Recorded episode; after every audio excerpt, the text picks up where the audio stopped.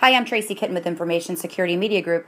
I'm here with Mark Clancy of Soltra Edge. Mark, we've been talking about information sharing and the Soltra Edge platform and some of the changes that are being made there. One thing that I found interesting is the fact that actually more of the industries using Soltra Edge, um, using your software, are not actually in the financial space. Yeah, so we've seen about 2,300 different companies around the world uh, download and use the Soltra platform. 40% of those in our backyard, which is the financial sector, but 60% are outside. That includes uh, consumer retail, healthcare, energy, and the government sector. And now you mentioned earlier that you're adding on some additional features to the platform that you provide, to the software that you provide, and you'll actually be giving some different components as far as the licensing is concerned. And I think you said this was coming out in July. Yeah, so what we're doing now, and, and we'll have a sort of a big re-platform uh, changing the user experience in, in the July timeframe, is we're adding features on top of the no-cost TAXII server to do other analytics or other integrations or other connections to other platforms that will be made to the paid Soltra members. So let's talk a little bit about um, what this platform is going to look like. So this would be 1.2, the release?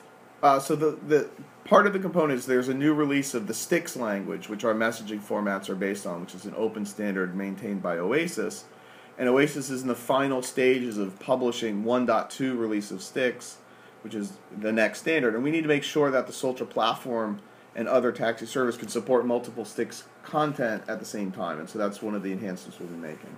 So you mentioned that the Department of Homeland Security's um, information sharing platform, which is STIX based, could actually be a catalyst to help push the adoption of STIX. Right.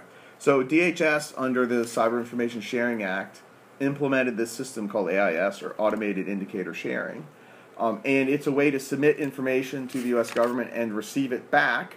Their platform is entirely built on the same standard STIX and TAXII, and so you have interoperability.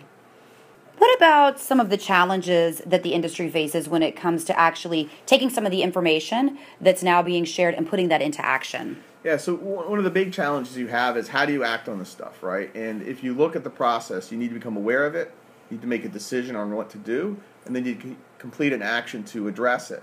And the way that you make the decision is have context on the threat. We've done a lot of work on sort of the left hand side where analysts build awareness and knowledge.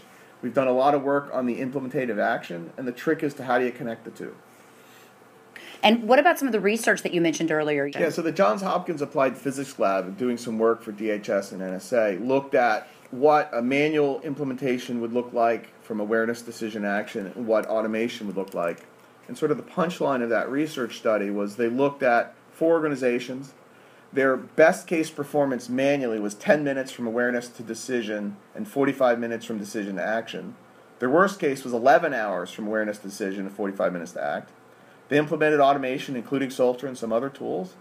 And their worst case performance went to 10 minutes from awareness to decision and 60 seconds from decision to action. And their best case performance was under a minute from awareness to decision and under 30 seconds from decision to action.